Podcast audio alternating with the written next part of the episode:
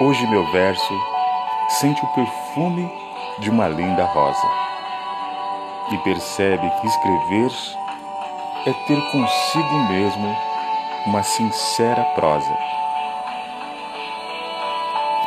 Arthur Martins Filho